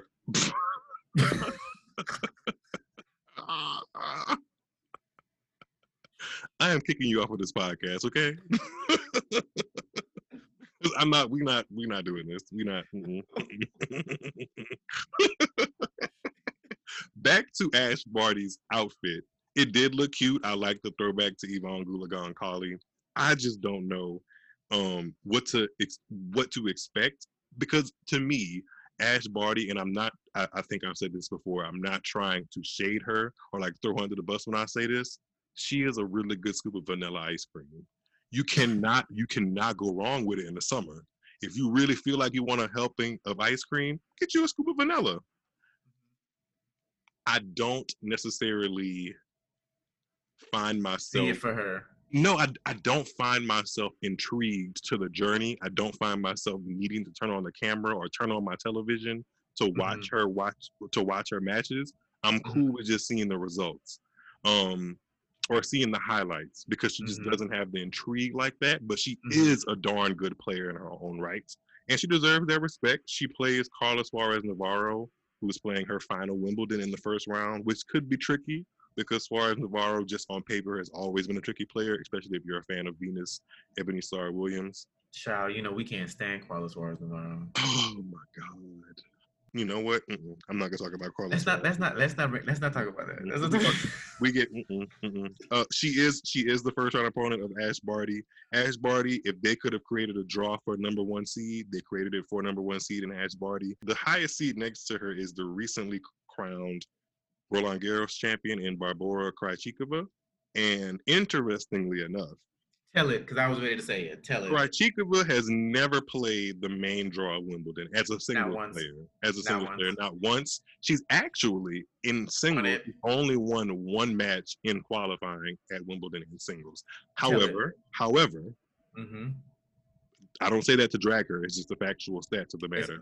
Facts are facts. She's won Wimbledon doubles, with her partner Katerina Siniakova in 2018. So I think Yes. there is some level of comfortability on the grass. It's just that she comes in as a huge question mark because we don't know if she gonna pull a old school Iva Majoli or like kind of a Not Ostapenko. Iva Majoli. You better say show your tennis history. Yeah, you know, I mean, I go back and do my research now. I, Come this- on, like I, If you, were, if you I were am- wondering, if you were wondering if this podcast knew what they be talking about, there you know. oh, I was never wondering. I, I- you, No, you, not you. be- This the, that's for the listeners. Oh, for, okay. So for, for me with her, it's very interesting to me because I think I think her game is the kind of game that translates well on any surface. What I'm Mm. ready to see is, you know, it's always the how do you follow up the success. She was not a favorite going into the French Open. Um, she's not a big name in singles going into French Open. She's been having a great 2021. She won has. Dubai, hmm The finals of Dubai. Um, she won the finals of Dubai, and she won that, that clay tournament in Strasbourg. Yes, Mhm. ended up winning the French Open and in singles and doubles. So she, a woman hasn't done she, that she since found her little hot pocket. She found her So little she hot pocket. she did. How do you follow that success? So I just want to see what she's gonna do. I do not have her slated to make it to the quarters because I think she might get a little overwhelmed, which is if she does, is going to be understandable. Mhm. So I I don't have her coming through this section. But then, but you know what? I'm, I'm, I'm I find myself going on a tangent here. We what we just described is kind of what Naomi Osaka was talking about. The fact that we are anticipating her to kind of have to deal with the media-ness of it all Mhm. circles back to what she was talking about in the first place and how it can become such a thing in your life that you need to take a break from or you need to learn how to deal with because we didn't know this girl. Uh, the general public like the tennis journalists were not talking about her two months ago. So, so to go from eight weeks ago to now you're a grand slam champion seated at a grand slam that you have never played in in singles the and and to have to do pre-tournament press conferences when they didn't give two rats ass about you two weeks ago to do a pre-tournament conference is a lot to go through. And it proves that sometimes the media room those interview rooms can be a very daunting place. So if that becomes too much for her it's honestly understandable if she doesn't deal well with the pressure. That's a lot to go from not being called upon to being called upon every five minutes And one thing I love that Osaka pointed out about the press that people don't really honestly address is not just doing the press it's that the press take it they take it on as their job to plant seeds of doubt in your head she Like, said that she said that You're and, and that I love when she said that because when she said that it took me back and she actually ended up posting the video. It took me back to the interview with Venus when she was 14. And the interviewer said, Do you think you can beat her? And she was like, Yeah, I think I can beat her. Do you really? Like you said it with such confidence. She said what she said. Why are you trying to plant that seeds of doubt? Like my thing is just ask me about my match. So like interviewers, they really want to make you leave that room doubting your game. Like and I, it, it's it's somebody tweeted something about like one time Federer had a really tough loss and he said you know he didn't go to the press right away he took like two or three hours because he, He wanted to get himself that. together he just was it did that recent? in Halle yeah when he lost And to some- Felix and Mhm. somebody everybody was like oh he's doing what's good for him he's like so why why he get why he get a pat on the back know. we know but why. y'all want to y'all want to drag us. all of a sudden everybody using the, the phrase i'm listening to my body but just a couple of weeks ago when she said she was doing what was good for her body and still playing just not Thank you. going into your press conference room it took all four grand slams to say that girl you better get in this press conference room and do our media conferences or else we're going to disqualify you from the tournament so we're not we're not gonna talk We're about it because I can go, I, I can go on a tangent about how this I can go the racism and the sexism in of It it was- all it was just yeah i'm good on it um So I actually um have in that section I have Barty. I I, I think I I'm don't. hoping Barty's health. I'm hoping Barty's healthy. If Barty's if Barty if I wish y'all could see me, I am doing the whole cross. Um if Barty is healthy, I have Barty coming through, and then Azarenka, who's another, let me do my cross, if she's healthy, because I swear every time I pick her to get through a section, she twists her pinky toe. Um, so I have those You a bold through. one. You a bold. Um, well, you, that's not a Super Bowl pick, but super bold pick because Azarenka has been to the semifinals of Wimbledon before twice actually, and she Mhm. usually is. If you think back into the entirety of her career, she's kind of a tough out there because her game, certain parts of her game, lend well to the grass courts, and she she has been playing decent grass court tennis. She won a doubles title in the lead up tournament in Berlin with uh, lost in the semis Sabalenka. there. She Mhm. yeah, she lost in the semis there. So that's you know that's that's good that's good grass court preparedness. But she also looked like her back could seize up at any moment. That's my that's I, that's why I struggle with her. Yeah, I just if her back seizes up, it's hard to see her getting past anybody because she needs Right. her good movement to get her where she needs to get to. And some other names to point out in that little quarter of the draw, Ash Barty's quarter of the draw. I do think Marta Kostyuk, she plays Kiki, Kiki Mhm. Bertens, in the first round. I have it as an upset, and I actually have Kostyuk. I'm making a semi bold pick here, but it's the WTA. They do bold picks, or they bold should happen every day on the WTA. every every pick is a bold pick, every week. I think she can actually come through that section of the draw and be a quarterfinalist, Marta Kostyuk. Because her little her comments after she lost to Swiatek gave me a little spiciness, and I'm I'm riding with the spiciness. She was like, "Okay, girl, we'll see you." I, like your She- game, she- your game, like, your game was good, but it wasn't. It wasn't. It wasn't. It wasn't given what the people said it was. It was not given what they said it was given. It was not, girl. It, it was giving me very much ordinary. She didn't very say that. much- I'm, I'm, I'm paraphrasing. We are paraphrasing, and what we she adding, a, we adding a little extra tea on it. But she said it's giving me very much ordinary. It's giving me very much you play like everybody else. It's giving me very much I can beat you. So I Oh, cannot wait to play you again. Yeah, she that's came what she for was- her. She really was. But I mean, I like listen. There's a fine line between cockiness and confidence, and sometimes you gotta ride it to get the results you need, especially if you're coming up. And if you've got wins Mhm. behind you, I don't mind it. It's Mhm. not like she it's not like she took a bad loss. If she'd if she'd have came off the court, lost six love, six love, mm, you sound like you, you sound a little bad. You sound a little you sound a little bitter. Right. But I mean, she gave Swiatek Right. a good a good a good match. Anyway, next to Azarenka in that in that uh, section are some very very dangerous names. Whew. Hmm Just off the off the off the top of looking at the draw, the very closest seed to Azarenka is Anett Kontaveit, who just was in the final of Eastbourne, who lost to Ostapenko, who coincidentally is also in this section of the draw, who comes in unseeded after just winning Eastbourne. That whole section and it includes Bianca Andrescu. I mean, I know we have to include her because she's a number five seed, even though on paper she plays her first match against Alizé Cornet or Alizé Cornet. Alizé Cornet just beat her in Berlin. That Mhm. section could On go any kind of way. That's It really could. it, who knows? With Azarenka, Kontaveit, Kasatkina, the, the 31st seed, who I haven't mentioned yet, who also has been playing good tennis again, Ostapenko, Andrescu, and then also the left-handed young fighter from Canada, who I think you're a fan of, Leylah Fernandez. I I, enjoy I, her. I, I do respect her game and I enjoy her game. I don't think she needs to be in the conversation of the other people you listed. Oh no, no, that's not necessarily, but she plays Ostapenko in the first round, and I think Mm-hmm. because of the way that she kind of goes about her matches, she has a fighting chance. I'll say that she has a fighting chance because she's a fighter. I don't think she's gonna go on Yeah. the court being like, "You're not gonna just, you're not gonna just play me." I don't care if you just win your tournament. Don't do that. don't do that. Who who did I pick to get through? We'll get we'll get You you picked who you started talking about. Kontaveit hmm I- Come on, bold picks. going going with my heart. That was my that was my idea behind the whole WTA draw for me because I feel like taking my head into these picks usually doesn't work anyway. So let me just go with my heart. And I think a Kontaveit who just got to the final of Eastbourne enjoys grass. I really think the way she produces or constructs her points lends itself well to playing well on grass. If she gets through her first couple of rounds, I don't see why she can't make a run. But the same could be said for Ostapenko and Andrescu and Azarenka. All of those girls, if they find their feet Right. in the grass, can find themselves in the second week and in the quarterfinals of the tournament. I just went with Kontaveit because that's my heart sake. So I love this section because we both have two completely different picks. Um, Mm-hmm. But that quarter right there, literally, Azarenka, Andrescu, Ostapenko, Kontaveit could make it through, and none of them could make it through.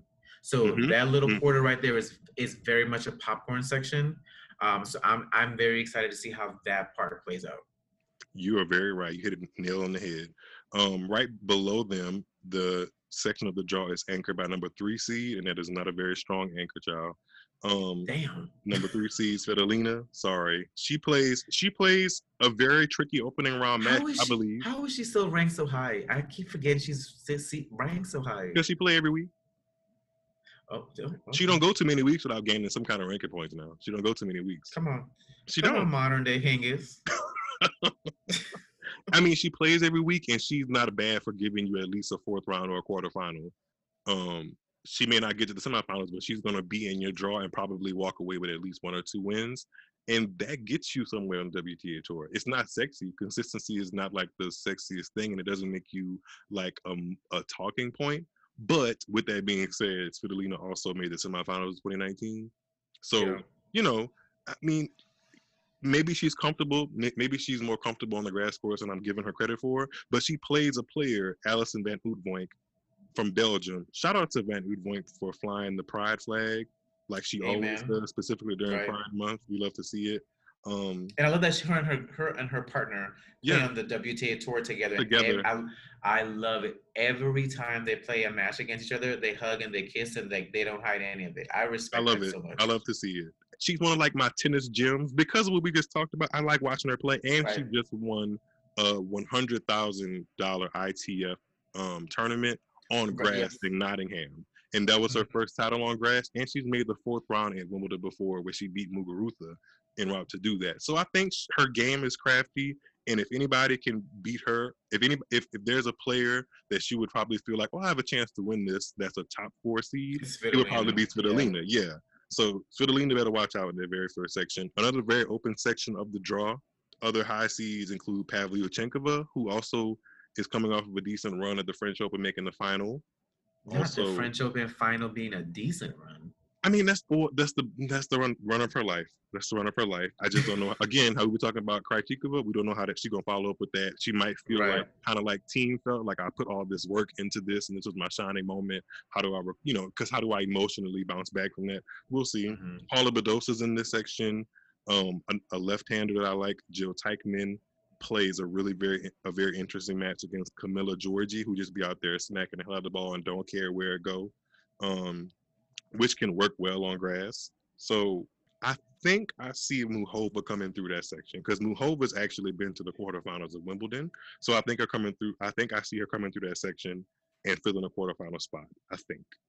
So looking at the draw, I am going to make a bold pick, and I am going to pick Badosa coming through. Okay, you went with I your like. heart. I, I- for some reason I've liked Badosa's game for a while. Mhm. Um, I know she's more of a clay court player, but I watched her play grass, and even though she didn't win a tournament, she lost I think in the quarters of the semis, and it was in three sets, and she plays well. Hmm. Um, it'll be interesting. I don't trust Felina to, at- to at any point. Um, Hmm. Anna Samova is on my tennis tennis fantasy team because she Is has she? a lot of talent. I think she can hit the ball hard. I think she. I th- I picked her to beat Lynette and to beat Svitolina, but I think coming through, I'm gonna I'm gonna counter your Mu- Muchova with Badosa. Okay, I'm not mad at that. I'm not mad at that. I'll let you. Uh, that's that's fine. You know who is mad though? When we go down to this next section, Belinda Bencic is very mad. She ended Who? up block Belinda Bencic. Who? she don't know who I am either. Well, actually, she does know who I am because she just blocked the podcast account. So So maybe maybe maybe we making inroads to something, child. I don't know. you, you, you All know I when they block you, that mean they know you. They know who I am. All I said was what was true. Somebody said they were talking about how she lost two of her finals this week, and I said, well, she's made two pretty nasty comments in the very recent or not so recent future about some players. She made Mhm. comments about Naomi Osaka wanting to pull out of the French Open to always keep herself in the things. I mean, she English isn't her first language, so I'll give her a, a, a slice of of You whatever. You Yeah, I'm- real kind. She knew what she was doing. She knew what she was doing when she was She throwing that into the into the conversation about Naomi She Osaka jealous. always doing something for press. That's not what Naomi Osaka was doing. Didn't take too kindly to those words. And if we re- if we if we rewind six plus months ago, back to 2020, when the very first allegations came out about Alexander Zverev and his domestic abuse, she, She was one of the him. very first people to start capping about how much he would never do that, and how, you know Yep. how women just make stuff up and we can't believe women the first time. That didn't reflect well onto her. So I'm just saying the fact that she lost her two finals this this year, maybe karma. You Gotta watch what you say and put out into the world. Thank you. And I don't think I, think I, don't I, no think she found that tweet and she didn't like it. But I was just saying the truth. Somebody had to say it. Somebody, I, I'm glad you said it. I mean, you can't. And it's not just like tennis game aside. Tennis game aside, her game probably does translate well to grass, and she has a semi decent shot of doing well in this tournament. But I won't pick her. I'm Never not running. I'm not going to run to the bar to pick up a Moscow Mule with her. I'm not. Never. Mm-mm, I'm good. So we, we we already gave her too much time. Um. I don't see if- considering I she's in the same section of the draw with Serena Williams. Right. Right. I don't. You, especially since she's in the same second draw as Coco Gauff. She not. We not getting past Coco. Okay, we not even talking about Serena. She's You're not right. getting past Co- Coco. You're right. You're right. Coco Gauff actually lost to Bencic in Adelaide earlier this year, and she ain't trying to take another loss to her. She not. We not. We not. She not. Coco, So a- my- a- in in all honesty, Coco has a really good draw. she has a good draw. I just do not, Lord. I personally do not need to see no black girl magic at Wimbledon in this particular tournament. Let me rephrase that. I always want to see black girl magic in very specific forms. I do not necessarily want to see Coco Gauff play Serena Williams as they are potentially slated to do in the fourth round. I don't want to see that. My heart doesn't want to see that. My eyes would be glittering because I'm like, oh wow, this is great. But eh, somebody has to lose that match. And it just Part of me, there's a little selfish part of me that wants to see Serena play Coco Gauff because that's her idol before she retires, and there's a part of me that does not want to see that match because I don't want that stress on Serena. Like I don't want Serena- Serena, to walk on the court to feel like she needs to win this because we know what the we know what they're gonna say if she loses. Exactly. So that's why I don't. I have every time that they're almost supposed to play on somebody, one of them loses. I don't wanna I'm see fine. it. I'm Yeah, fine with it. I'm, good with. okay I don't want to see it. I, I, the ones against Venus, the matches against Venus were were good enough for me. That's, all, but- that's all I need. I do wish the best for them in the tournament. Serena opens up her tournament with uh, a first round match against Sasnovich, who Mhm. has played well in certain parts of her career. She doesn't really come in with too much confidence, but I also do think Serena needs to come out of the gates looking formidable by the first two rounds because if seeds hold, she's supposed to play Angelique Kerber in the third round. And Angelique Kerber beat her at Wimbledon in 2018, which I'm still salty about. And Angelique Kerber just won a tournament today. So She she's did. rounding into form on, on Mhm. paper and confidence wise, right in time to play Serena well. Serena needs to be on her. P's and Q's by the, thir- by the third round, or else it doesn't look like she's going to be bringing home another major. Do I Right. want her? Do I want to see Serena Williams lifting the trophy at the end of the, the last Saturday or Sunday of the tournament? Absolutely. Like I do, but she got to come out and play good tennis. She just has to because with Coco Gauff, Angelique Kerber, and Belinda Bencic all potentially opponents before the quarterfinals, she has to be playing good tennis. She has to be playing the important moments well and serving well. We we Right. got to see that. We got to see it. It's gonna be tough because the days of Serena, it's kind of hard. The days of Serena playing her way into the draw and winning matches off of her name are gone. These girls from like round that. one Mhm. really believe that they can beat her. It's so interesting how, like, well, we know she's been losing a little more than normal, but how these the young generation on the women's tour they come up against the big names with this dire belief that I am going to slap you off the court.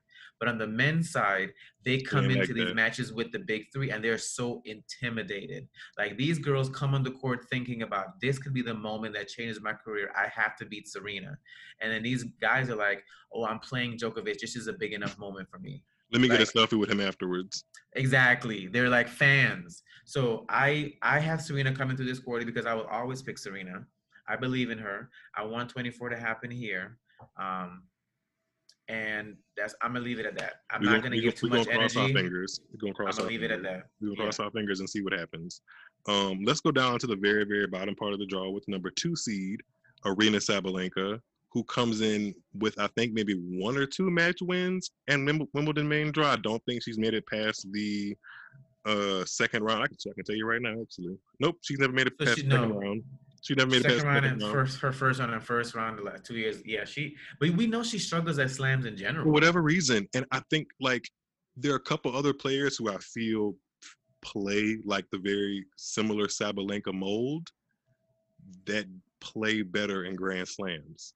Kvitova. Kvitova, Madison Keys, like big big ball hitters, like people that just consistently are hitting the ball big on the women's side. Right. It's just that Sabalenka can win everywhere else, but when it actually matters, Comes to a slam. Comes she to a slam. She, She- goes away. she has a draw that is by all means not terrible, but could she be upset by anybody by some of the seeds in her section? Yeah, she could. It's She it's, can lose in the first round. Niculescu is not a walk in the park. If you are not feeling your game, yeah. She can she can you- she will trouble slice you. Yeah, she can't. and especially on grass, she will slice and dice. She can slice and dice Sabalenka into a into frustration. into a whole fit. Yeah, and then also uh, Rybakina Lurk, and then also uh, Sakkari, the Greek woman that made the semifinals of the French Open. She's Mhm. trying to find her way on the tour. So that's a little section. I think I picked. Yeah, I did. I picked Rybakina to come through that section just because Rybakina from Kazakhstan. I actually really was digging her game pre-pandemic because if you do the research, her 2019 going into 2020 in like the first three months 2020, she was she playing was ball run. she, was, on a playing good tennis. Yes. She was playing good tennis, and kind of similar to Monfils, who we talked about earlier. She got back onto the court after the pandemic break and just really hasn't found her footing. Unfortunately, she found her footing right about time to play Serena, and she got to the quarterfinals of the French Open. Before that, she was not stringing together good matches. But I think now she's trying to find her footing. Maybe that match against Serena trying to kind of woke up a little bit and be like, oh, wait, I was playing good tennis. And I, I can beat Serena at a Grand Slam, I'm back to or close to my best tennis. Her game yields itself or lends itself. Her game lends itself to playing well on grass. So I just went with that. Because I don't hate her game. I just hate the fact that she just beat Serena. Right. Mm. Who do you see come out of that section or to get to that quarterfinal? I actually picked. I picked um, Rybakina as well. She Okay. was. She was. She's someone I've never backed before, but I've been keeping a close eye, and I do remember when she was on that run in 2019. So I Mhm. did. I, I picked her. She's one to watch. She, she doesn't give me just- too much. She Right. she doesn't say or do too much. She does what she needs to do on the court. She does. And I, she, her, she and I just can't- for her. Yeah. I just can't trust Sabalenka. I cannot Mhm. trust Sabalenka in a slam. So It's just hard to it's hard to trust Sabalenka until you see her do it, honestly, because she's been given too many opportunities to do it and we haven't seen it. Um, right above Sabalenka, section, uh, that part of the draw is anchored by number seven seed Swiatek from Poland. She's is slated to play Hsieh Su-wei, the always tricky uh, player from Chinese Taipei in the first round. That could be very tricky. It could be a potential upset. mhm. Um, she's also in a very tough part of the draw. Go ahead. I was gonna say, I think if I'm not mistaken, Swiatek is another player that's coming into the French O- the Wimbledon as a seeded player who's never played a match or never won a match at Wimbledon. If I'm not mistaken, because she she's a former junior Wimbledon champion. Um, and because she won the juniors in 2018, she got the wild card to play in 2019, but Mhm. lost in the first round. So she's never won a match at Wimbledon. But you know, she comes in as a high seed because you know she's been playing well. So I'm interested to see. She didn't have the greatest grass court season, Mhm. and Shui, I don't care who you play, it's always a tricky match. I don't have Suicide pick because I didn't know who to trust in that match. Because I- I didn't Swiatek could come out and do what she needs to do because she kind of plays that style of tennis that's aggressive. Um, we just, it's just interesting that she feels like she doesn't think grass is her best surface when she's won five or so, like you won junior Wimbledon. Like not saying that that's like you know ah like the best thing in the world, but like clearly in the back of your mind that was only a couple years ago. You should know Right. that you can play on grass. You know, like, it's not like she won in 2010. She's not that old. also in that section is the legendary Venus Williams, who is playing Come on, legendary. Do you want to be a legend? A statement. legendary, iconic, all the words you want to say. She is still in these draws, and Mm, she's still somebody. Like, although people aren't talking about her to win it, she's still somebody that are people are going to talk about in the tournament, and she's going to get some camera time, which I, I ain't mad at. I'm not mad at it at all, honestly. So, so I, I 1000% love Venus. Mhm. Um, I actually found out earlier today that she is scheduled to play on court two for her first round match, which is better than I thought. I thought they were gonna schedule her on court parking lot. Um, because Wimbledon stayed disrespecting Venus like she's not a five-time champion. Um, and didn't low key put Wimbledon on the map for the 2000s forward because it's a lot of people would not know what that tournament is if Venus Williams didn't win it. Well, mm, there's a there's a certain demographic of people. There's a certain know, demographic of people who do not know Wimbledon is before Venus and Serena Because- started Wimbledon. and let's talk. Let's talk about it. Between 2000 and 2010, that whole decade, It was Venus Williams was in the finals. eight out of 10 Wimbledon finals, winning five out of those eight. So you're going to tell me in, in a whole decade, Venus did not make the final just in two of them. Mm-hmm. Wimbledon was her domain, but I'm I, I, can I can give you a whole episode just on Venus because I gonna, love Oh, we we have an episode coming on Venus. Don't you worry. Okay, because I it's, love. It's, we, are waiting her. on the right moment. We're waiting on the right moment to, to do it. But there's there's an episode from Missing the Point about Venus that's going to happen. You, you should. We're gonna we're gonna get you as a, as a part okay. of it for sure. But Venus has really has been struggling on confidence lately. I'm like not even lately for the past few years. Hmm. I'm hoping being back at Wimbledon where she's been the most successful. I'm hoping it kind of like rejuvenates her. But I honestly don't know if she's going to be able to come through that first match. With Buzarnescu. It's a tough yeah. one. Buzarnescu uh, pushed Serena to three sets just a couple weeks ago at the French Open. So, mm-hmm. uh, and then also in that section, Muguruza, who is a the player that beat Venus the last time she got to the Wimbledon final on my mm-hmm. birthday. Um, Dang. I know, right? That was a. Whew last couple Wimbledons have been hard to swallow. But anyway, Muguruza is in that section of the draw. Who comes who comes in? Muguruza started the season off very hot. Was one of the very yes. informed players. It hasn't translated to as many titles as I probably thought it would have. But I also mm-hmm. think that Muguruza is a big time player, and if she's looking at this draw, the fact that Swiatek is close to her. The fact that you know a, another veteran on the tour, Kuznetsova, is next to her. I don't know if she's one of those players that looks at the draw, but she should feel comfortable in Wimbledon. She's made the final in 2015, obviously a champion in 2017. I have her going through that. I wouldn't mind seeing Venus play Muguruza again and maybe something else shake up. But I have Muguruza coming through that section to be a quarterfinalist. We'll see. It could it, things could change. Right. She, I, she's, I actually call her like Amazon, and it's, it's a compliment. I, sometimes I'm afraid to tweet it because I don't know if people are gonna understand. But I call her the Amazon because I look at her. She's like so tall. She's so athletic. She's like she's just like I love her game. Um, so I have her coming through here because I think she's gonna find the form that we saw at the beginning of the year. Her clay, her clay season was kind of like dismal. She really didn't. She was getting some. She was picking up some injuries. Yeah. Yeah. Sure but I think she's she's back on grass, a surface that she likes. She, like you said, two-time finalist there, one-time champion. So I have her coming through that section as well. I would love for myself to be completely wrong and Venus to find her way through that section. Wouldn't be mad but, at it. But my my heart picks Venus, but my head on the paper, I wrote down Muguruza. Yep, I would agree with that. Full full stop. I would agree right above them, just to finish, uh, almost finish out the women's draw. We have a section anchored by the number four seed, uh, Sofia Kenin, who comes in with question marks about her form. She just released her partnership with her father not that long ago. She has not played a grass court warm up. She does have a grass court title to her name. She won in Mallorca when the WTA stopped there in 2019. She won. She actually beat Belinda Bencic in the final. So maybe she does have some kind of connection Ooh. to grass. Right. Who? The other top seed in that section is also Elise Mertens from Belgium, who pretty much beat everybody. She beats everybody who she's supposed to beat most of the time.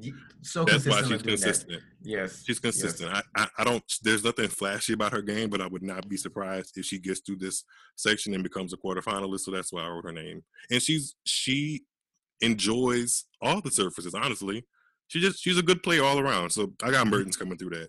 The only the only thing is I see Keys, Madison Keys floating in there, and Madison Keys she just switched rackets. She just beat Sabalenka on grass, so maybe there's some confidence starting to brew around her. So I wouldn't be surprised if Keys comes through there, and it's not Mertens, but I put down Mertens just when I was making my draw picks. What about I you? Put down, I put down Mertens as well because, like you said, she beats everybody she's supposed to beat. And if I'm looking at her quarter, I can, mm, I hate to say it, but I can see her consistent game taking Keys out. If Keys is on one mm-hmm. of her days where she hitting balls to the parking lot, so Be- I have behind the parking lot. Behind the par- whole parking lot. So I have Mertens coming through that section, and I struggle with the bottom half of that because I don't. I don't know enough about Kenin's game on grass to trust her. And then she's been struggling so much with like the changing of the coaching and not like following up the success of 2019. And so honestly, this was a popcorn pick for me. I I did not know who to pick here. I'm going to be very honest. The person I actually picked was in the wrong quarter. I picked Kvitova. Didn't realize she was in, she was in the quarter above. It's okay. Um, she's in the little. She's so technically this is this is all of Kenin's quarter, but she's Kvitova's Yes. in the section above. She would possibly meet Mertens if, if the seeds held. Technically, Pliskova would would meet Mertens. Um, excuse me, Pliskova would, meet Kvitova. Kennon in the uh, quarterfinals if the seeds held, but them seeds not holding. He's not holding. So I think for me, for me, that's a hard pick. Um, I think I'm gonna go with Kvitova. I think Kvitova does have Sloane Stevens in the first round now. You know that cute. That's not a will have to pick. just- That's not a gimme. But That, that's I. uh, I've learned to forgive Sloane. I don't, because you know I had my. I, I don't even. I had my issues with Sloane because she was very disrespectful to Venus and Serena. Um, I, picked Kvitova there, but yeah, if I had to pick someone, I'm gonna go out on a limb and say Mern's gonna is gonna come through that section, and I am going to make a bold pick. And out of nowhere, I think I'm going to pick just for kicks and giggles, Collins. that's what you want for kicks and giggles. That's, all, that's, that's what I That's want what you want for kicks and giggles. Okay. If if if, if y'all let You got Collins, you got you got Collins coming through to face who in the quarterfinal above her. what, isn't that Mertens section? Yeah, it is, but there's one more quarter. There's one more quarterfinalist in the Kvitova and Pliskova section. Oh oh yeah, up there I picked Kvitova and um Jeff. Kvitova and Collins. No, Mm-hmm. Kvitova and Collins will meet in the quarterfinals. that's who. it- That's what did I? s- Y'all, excuse me, I might have been drinking. Who did I send you? I sent you. I sent you well, and Mertens. Yes, Kvitova and Mertens. You want to okay. change Mertens to Collins? Yes. No, my apologies. Kvitova and Mertens. okay. Okay. Okay. Okay. Okay. Okay. Okay. Okay. I'm cool with that. That's that. Those are my picks as well. But we could we could both be looking up in a week or so, and none of them be there in the, in the tournament. Still, honestly. True. The tournament, y'all, it gets started. What at this point 48 24 hours from now Right. Yep. it, it play kicks off Monday, June 28th, and at this point, we've talked about everybody in the draw. And I'm not mad at it. I think we have Yeah. broken that down to the things that people need to watch for the tournament, and people things need to we can they can just pass along and just you know keep moving on on the tournament because it should be a very interesting Wimbledon with the fact that it was not held last year and all the things that we've talked about throughout this episode. So Right. we not we not get into the champions because honestly, when once they get to the quarterfinal stage, like I told you earlier, the chips be falling where they may. We're gonna we're gonna let the chips fall where they may. At this, at that point, we just, we just need to see how many picks we actually got correct. right, because it could be wrong. We can go from there. We can, right, we can we can reevaluate when they get to the quarterfinal stage and be like, "Ooh, this has been an interesting tournament, hasn't it?" Because that's usually what happens. so that's that's Wimbledon 2021. Is there anything that we didn't cover that you wanted to talk about? Um, nah, not really. Just you know, quick shout out to Venus Williams entering the mixed double draw, playing with Kyrgios. I am very interested to see how they're gonna play. I would love. I've always said I would love for Venus to win the box set in mixed doubles. She has Australian and French, and she does not have the. She doesn't have Wimbledon in the U.S. Open. Interesting. Good That's call. the only thing. That's the only thing I. Maybe she should make that. Maybe she should make that like her next mission, or like readjust her I goals. would We, gonna- we can tweet her. We can tweet her. We can tweet her. Or put it in her Instagram DMs. because I will, I will never count Venus out, but chances of her winning Australian Open, the French and singles is not as high as her winning Mixed Those doubles or doubles. because she has she has all four in doubles and she has the Mhm. two out of the four in mix, and she can win those other 2 So Mhm. I'm really looking for her and Kyrgios to come through. So I just wanted to shout that doubles team out. Um, They haven't released the draw yet, but it'll be interesting to see where they where they place them. yeah.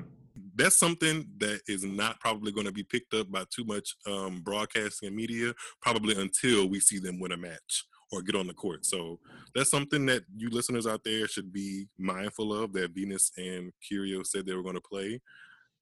Is there anything that you want to say to our listeners before we uh, deuce out and and wrap up Wimbledon and get to sitting on our couches and watching ESPN and ESPN Plus? Um, just want to say again, thank you for having me on your podcast. I appreciate it. Like I said, I enjoy following your content on Twitter and on Instagram. So make sure y'all check out Missing the Point on Twitter and Instagram. Um, great perspective, great points, great thoughts. Um, very interesting, very candid, um, very real. Um, and then if you're looking to follow another tennis um, Twitter page from, like again, the Black perspective, um, check us out. Serving underscore it underscore up. Um, we're on Which Twitter will be again. linked to the podcast description. Don't you worry. Appreciate it. Um, like I said, the brainchild of combing my beard um, um, started a few years ago, and we just want you know kind of want to grow and go from here. So yeah, check out the Twitter page, follow us. We love it. We've been growing a nice following. So shout out to all the people that we interact with on a daily basis. And what I again, what I love about tennis is a lot of people we interact are in Africa, they're in Australia, they're in the US, they're in London. Mhm. It's amazing. Um, so yeah, so again, thank you for having us on your platform, and I look forward to doing this again. Um, I'm excited to I- play it I, back. I loved it. this was fun. I'm excited to play it back and edit it. Okay, guys, you made it to the end of the show, and how was it? Let me know how you feel. Definitely hit me up on all of my social platforms and let me know if you enjoyed this episode. Like I said at the very beginning, there are some links in the podcast description to let you know how everything unfolded in this conversation. There's links to the draws, there's links to the Serving It Up podcast, Twitter, and their actual podcast um, audio where you can go and listen on your favorite podcast streaming website or, or platform. And yeah, that was a blast. I hope you guys enjoyed it as much as I and JE enjoyed recording it for you guys. He will definitely be back on the podcast in the near future because the chemistry was just there. Hopefully, you heard it as well. And yeah, that's it. I just wanted to hope and encourage you guys to have a fun fortnight of tennis watching for the next two weeks in Wimbledon. It should be an interesting one. Uh, I hope your faves do well. I hope my faves do well. if your fave and my fave come to each other in the draw and play each other, I hope my fave wins. I'm joking. I'm joking. All in all, I just want you guys to tune in to the tennis and enjoy it and let me know what you think every step of the way. I would appreciate it. You know, I'm always there to engage and laugh and be in the comments because that's who I am. So I will let you guys go. Enjoy the tennis. Be safe. Have fun if you're out in the streets and maybe have a drink for me because I could use it. I will talk to you guys later. Take care.